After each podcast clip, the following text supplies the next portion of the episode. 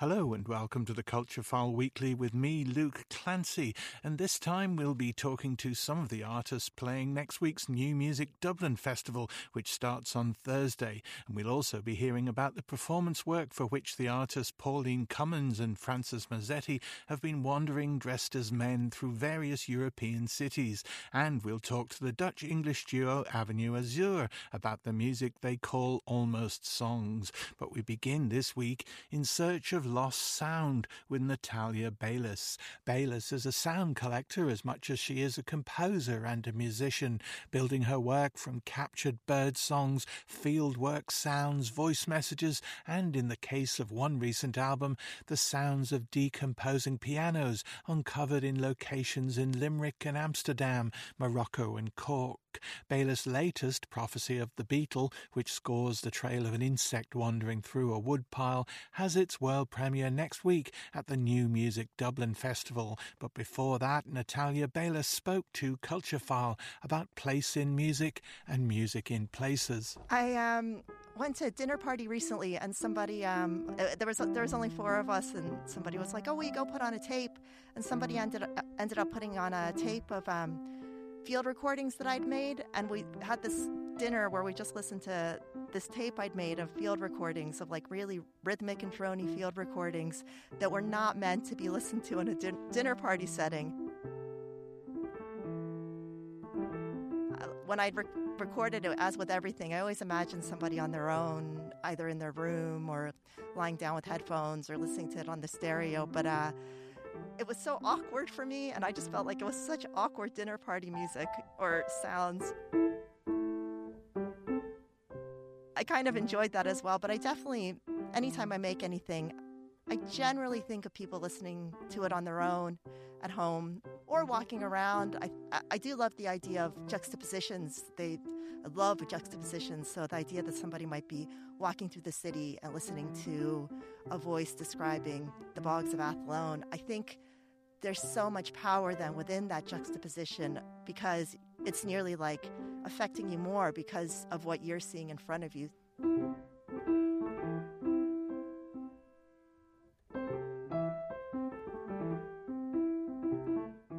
My name is Natalia Beylis, and I am a sound artist and musician.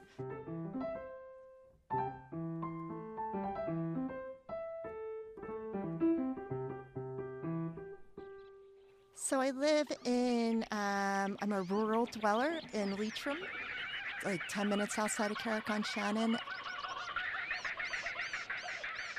I have been here for about 17 years, and it's definitely only since moving here that I've started to connect with field recordings and sounds in, in the way that I do now. Moving here has definitely opened me up to being able to hone into specific sounds and really start to open myself up to being able to hear sounds because there's so much more space to immerse yourself in individual sounds out here. There's so few sounds that happen on a regular basis in, in rural Ireland. You know, you have your, wherever you live, you're going to have whatever farmers are around you are usually the sounds that are going to contribute to that soundscape. So you kind of know, okay, today it's it's you know February. Um, the sounds I'm going to hear are probably this, and so you just have a lot of space then to consider any other unusual sound that might come your way, and um, to really immerse yourself within that particular sound. So um, yeah, I think living rurally has opened up my own way of working with sound to be more sort of microscopic and, and looking at sound quite specifically.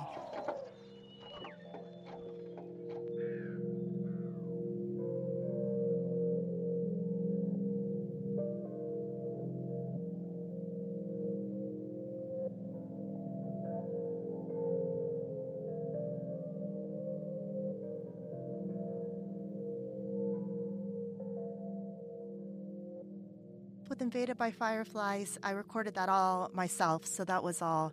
Um, every, every part of that was definitely on my own in my own home studio. It's quite an introspective sort of, definitely a very solitary um, composition. Um, so for that kind of thing, yeah, that was all gathered together in different bits, and then just sort of weeks and weeks of being immersed in the sound of it.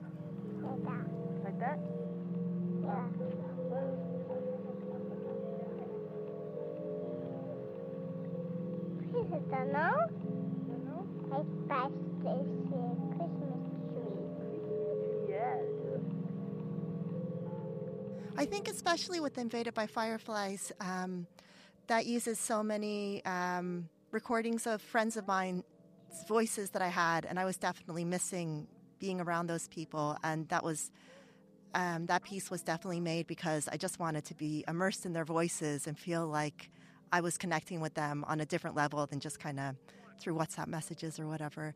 Um, so even though it's not a response to anything that happened during the pandemic, it's it's definitely a response to that slight feeling of um, just missing people. Yeah, missing friends and conversations. Half of them were recorded a few years ago in person. Um, so half of them were recorded with no intention of creating a sound collage out of them. They were recorded as um, to be used during a live gig, and then the other half were recorded um, after I decide after I'd come up with the idea, and those.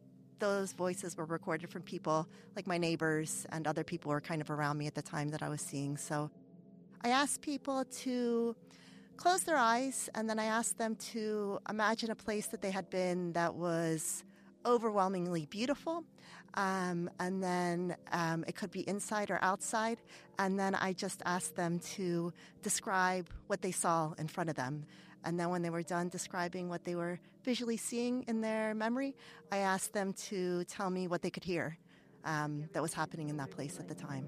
Like soft colored pastel icing powder. And you can see the windmills and the fields and you can see like all the little houses but everything's all different colours and um, everything looks very soft. Um, and people found it. Some people found it really hard. Some people um, that I approached and asked to do it. Um, I think when you ask someone to imagine somewhere beautiful they've been, people can sometimes nearly get anxious about making sure they pick somewhere that's beautiful enough. But um, it's so different for everyone what they find beautiful. I'd say I had maybe 20 more voices recorded on another dictaphone tape of people that I'd asked to describe places, but unfortunately my dictaphone broke, so I couldn't um, use any of those voices. But uh, those were, I'd say those were a little more diverse, where people were describing, one person described um, being in Venice and just people being, tourists being everywhere, and they just found that so beautiful to be amongst so many tourists. But most people described pretty isolated places where they were on their own. and I can hear uh, I can hear cars but like very far away.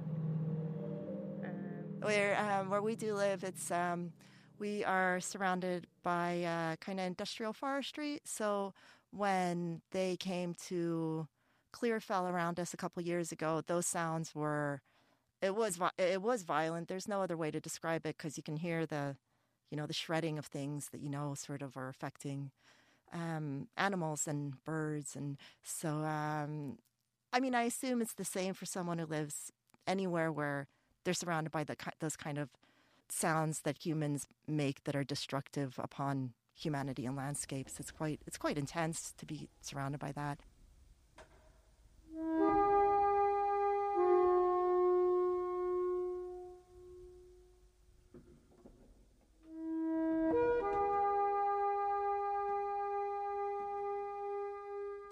So, Whose Woods These Are, it was written to be um, like a woodland journey. So, the sonic experience is the idea is kind of trying to bring the listener into their own imagined woodland, whatever that might be, wherever they are. They don't have to be in the woods to be listening to it. Um, so, it is quite, the pieces are, um, it starts off like with the idea that when you first kind of walk into the woods, you know, you sort of know which path you're going down and you kind of know where you are. And then as the we move along through the tracks, it's kind of like sometimes when you get deeper into the woods, you might get a little bit lost or you might start um, thinking you hear something rustling behind you or you might see something kind of fluttering over here. And so it starts to get a bit more sort of uh, otherworldly nearly. So as we move through the piece, it kind of starts to move into that otherworldly aspect of being in nature, um, where you start to start to sort of leave the sort of human connections a bit behind and start getting more into that ecosystem and get getting plugged into it and whether you're hearing a rustling and thinking oh and putting your own intention on it or whatever it is you are sort of becoming more within that ecosystem of mystery and magic that exists once we start letting ourselves get connected more into nature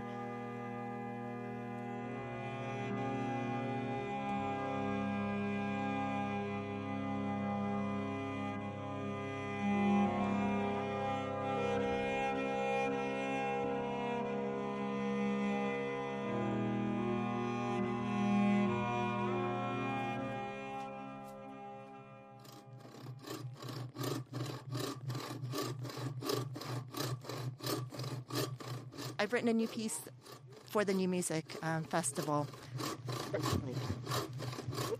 I found this uh, piece of ash in our woodpile. I don't know where it came from. It must have come from the townland somewhere when we were gathering up wood. But um, it's this piece of ash, and the bark was stripped away from it. And under the bark, there is all of these patterns that have been left by um, a bark beetle. So it's a beetle that kind of gets in under the bark, and it um, makes this kind of thick line and lays all its little eggs. And as the eggs hatch, um, they kind of they come out from the middle line where all the eggs have been laid and make these beautiful little beetle patterns um, before they turn into pupas and fly off. I got really inspired by this particular piece of ash, and especially because of um, the ash in Ireland and in Leitrim. All the hedgerows in Leitrim just have ash trees in them, and they're all starting to die now, which is quite sad. But like it's so part of um, the evolving landscape at the moment is the ash tree and what's happening with it. And um, so I got really influenced by these bark beetle patterns on this piece of ash and decided to use them as um, a visual score for myself to create this composition.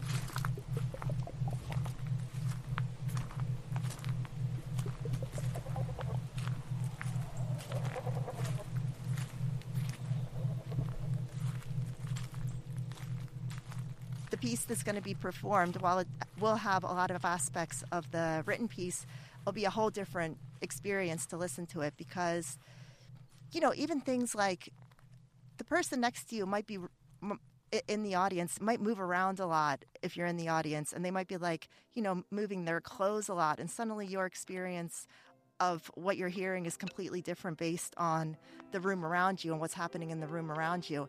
And I kind of love playing with that and I kind of love being really aware of that.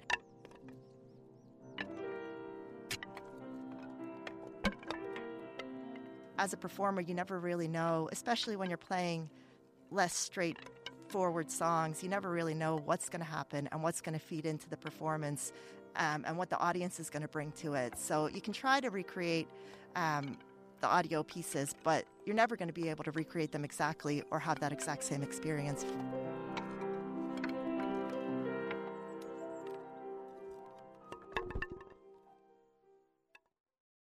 Natalia Beylis there, and Prophecy of the Beetle is part of Diatribe Records' Landscape series on Saturday, the 30th of April at the National Concert Hall at 2 pm. And next on the Culture File Weekly, the long walk of artists Pauline Cummins and Frances Mezzetti. Currently having a retrospective at South Tipperary Arts Centre is a multi annual performance project from Cummins and Mezzetti. Since 2009, they've been investigating the different ways men and women inhabit urban space by taking on the appearance of men and walking in cities around Europe. Through streets from Derry to Dublin, Istanbul to Seville, the artists have moved in disguise, exploring what's taken as natural for men and for women about the use and ownership of everyday spaces. Rachel Andrews went for a walk on the streets of Clonmel with the artists, as well as through the exhibition that documents their project, Walking in the Way. Can we go up to the main street? Sure. Yeah. And I think it's what's interesting is say we're going we did a whole series in Spain and we were invited to perform in Madrid and Seville and Malaga. And the, um, we kind of drew up a contract of how we would interact with the city and where we would like to be. So the people on the ground would send us information in particular areas and its history. And then we would spend time there as ourselves, wa- wandering about, meeting people, talking to people As female artists. as female artists. And then, so we'd arrive in Madrid, but we'd notice, like, see the guy coming down with the blue hat and the blue, so we'd say, oh, you know, and we'd kind of see what's going on there. We might walk a little behind the person and we'd say, that's a look. We can carry that look off. And it's, is it particular to this particular city or is it not? So we'd spend our time wandering around looking at men, how they use the city. So we noticed in Madrid, men wear these particular hats. And so once you had a kind of, you dress quite smart, wear one of those hats, nobody sees you, nobody notices. You're in Madrid, you're part of Madrid.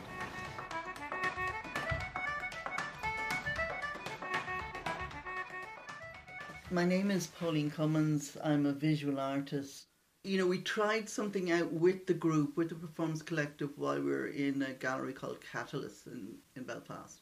And we tried that out, but it wasn't in any sense other than let's see what this is like. We'll wear men's clothes and see if anyone notices that we're not men. And that was very interesting because people didn't, people who knew us didn't know us.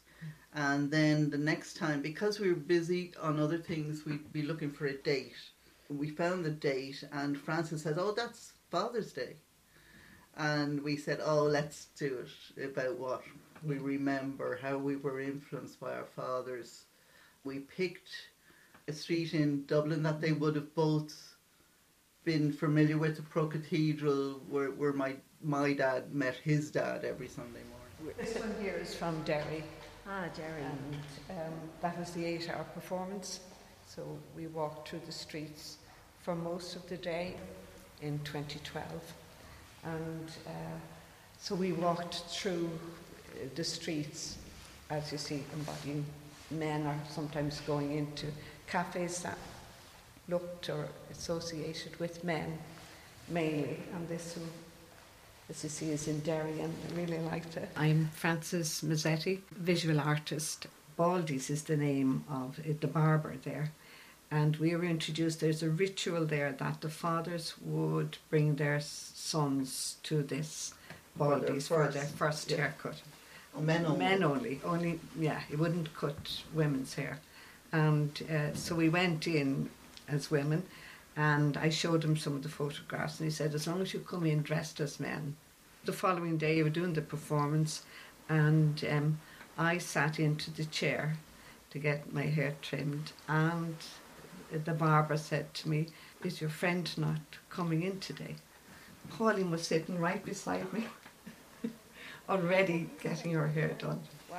Um, okay, th- what's happening was- here? this, this is one where I was on my own, but I think earlier we were saying we were both performing around the same time, but Frances in Dublin, me in Istanbul. And if you see these marks around, this is made by plaster, white plaster dripping out of a hole I've deliberately made in the bag, so that where I go, I leave a trail. Catherine Marshall was writing uh, in one of the essays in the book, and she said part of the point of the exercise is actually to be invisible rather than visible. In full sight.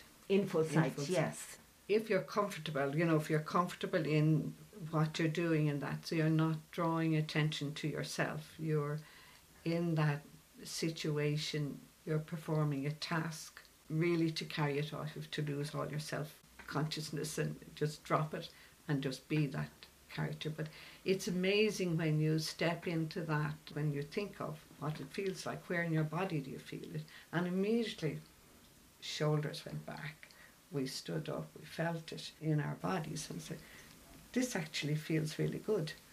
You know, why don't we do more of this? Yeah, yeah.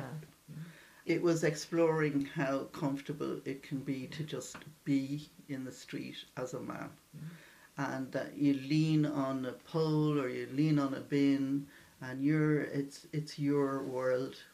Mm-hmm. It's just you're comfortable. You're you're surveying your kingdom. Women don't feel comfortable if you stand on a corner of a street. It's partly in your head, but also the the looks you get. What are you doing? Why are you there? Are you on your own? And it's it's almost we're we're not conscious of it. But if you say it to any woman, they will say, yes, yes, that's exactly how I feel. Pauline Cummins and Frances Mezzetti there talking to Rachel Andrews. And that retrospective of Walking in the Way is at the South Tipperary Arts Centre in Clonmel until May 14th. And finally, this time, the almost songs of Avenue Azure. Saskia Lankhoorn and Peter Harden first met as students at the Royal Conservatoire in The Hague, where the teaching staff included Louis Andriessen and from where they emerged as Ensemble Klang, now a star new music group with a back catalogue of a what's what of exploratory contemporary music.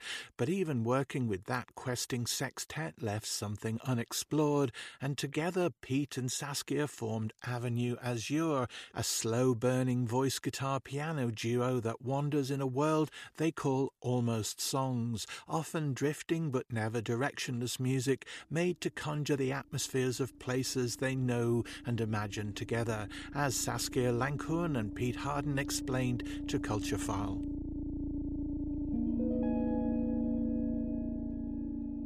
a lot of the, the music that we're, that we're making and, the, and the, the images that we pass around between us relate to a duskiness. So that, this moment of transition in, in, in light between day and night, this sort of moment in the evening where you where, where the sun is sort of we're, we're, here in the Hague on, on the beach. Yeah, we're very close. so we get a, a sunset over the uh, North Sea each evening, and you have this amazing set of colours and, and light changes that happen every night. And, and very often the this grey sky that we have blends into the greyness of the North Sea, but then every so often you get this wonderful orange glow of the sunshine somewhere around there as well.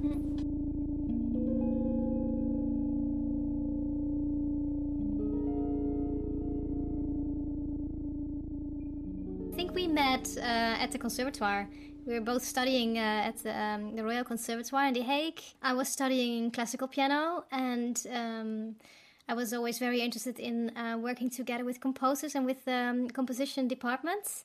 And that's how we met, um, doing projects together. Pete looking for a pianist uh, to play some music. Uh, other, other other musicians looking for composers to write for them. So it was a um, very fruitful period in um, in uh, the Royal Conservatoire at that time. How, how was it to work uh, with, with Andriessen? I, I, would think that there's a sort of um, kind of political identity you need as much as uh, as a composer's identity in, in those circumstances. Yeah, he was always really engaged with um, with people actually, and, and politics came into that, of course. Um, but he was also very engaged with the relationship between the, the music and the listener. And that was fascinating. But he was also very technical. You know, one of my first lessons, I, I was young when I came out. Um, I was in my early 20s. But one of my first lessons was uh, you know, nothing to do with the, the bigger message, let's say, of music. Sort of why do you make music and what do you want to say with the music that you make? But just about the technicalities. He just said, you know, I think you should go away and just, just come back with 20 interesting chords. Could, did you find 20? Well, then the next week I came back with 20 and he would sort of run his finger down all of them and just go, well, that one would be more interesting if you changed that note for this note. And that one would, that, oh, that's an interesting chord. The next one, no, that's, that's, that's a weak chord. This is a strong chord. but he was always interested in uh, a sort of a, a, a recalcitrance as well. So he was always interested in the long notes. The long notes were the good notes.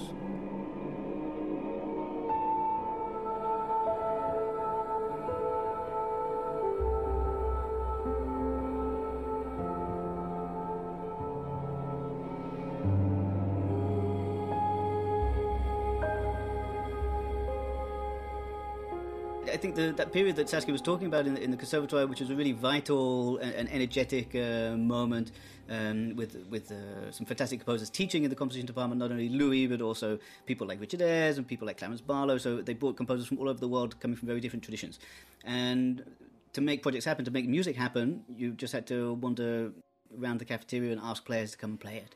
And uh, there was a lot of setting up uh, your own ensemble, setting up your own concerts, um, real sort of uh, proactive nature of uh, putting your music into a space and hearing it and then learning from that. And we came out of that tradition with Ensemble Klang with six performers um, that really loved playing with each other and um, shared a sort of passion for, for new music and, and a sort of third, fourth generation of what, what here you would call a Hague School kind of music that comes out of the Andriessen tradition with saxophones and electric guitar and, and percussion and, and amplification. Mm. But then adding a, a sort of, uh, I'd say, a sort of finesse in, in sound um, Mm. to that. People that want to wanted to play new music but want to play it like like Mozart. You said it once. I like that because that's like what we really wanted to be doing, like playing it on the level as high as possible, and uh, that's what really linked us as musicians in the ensemble.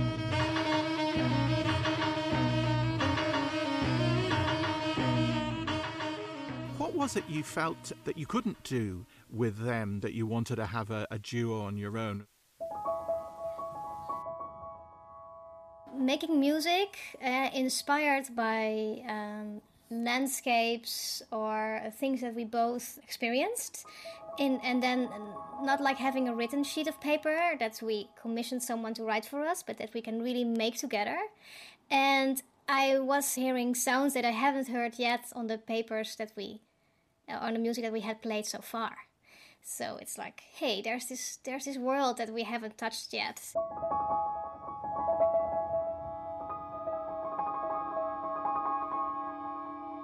It started when we were both um, seeking out something a little bit fresh and a little bit new. I can't remember exactly what we'd been busy with at that point. I think a lot of pro- probably projects where there were a lot of notes on the page. We were sort of uh, trying to chase after this this this uh, conceptual goal that, that somebody presents to you.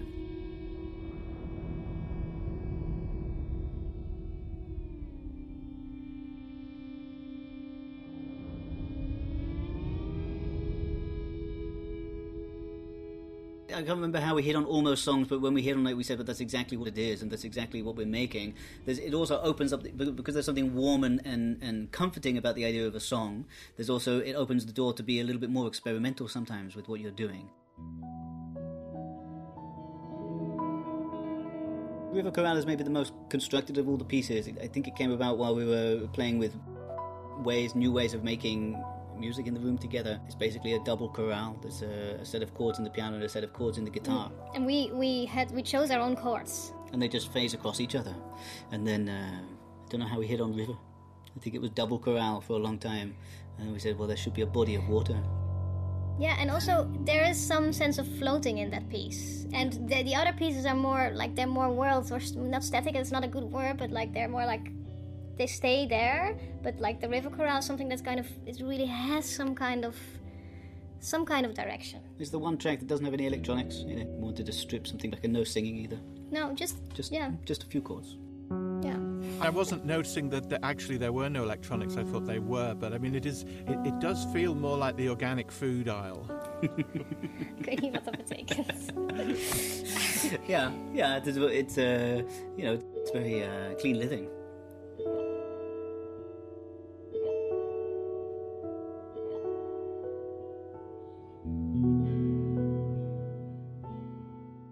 Saskia and Pete, aka Avenue Azure, there, and they'll be playing their almost songs next Friday, 29th of April, at the Kevin Barry Rooms in the National Concert Hall, Dublin, as part of New Music Dublin 2022.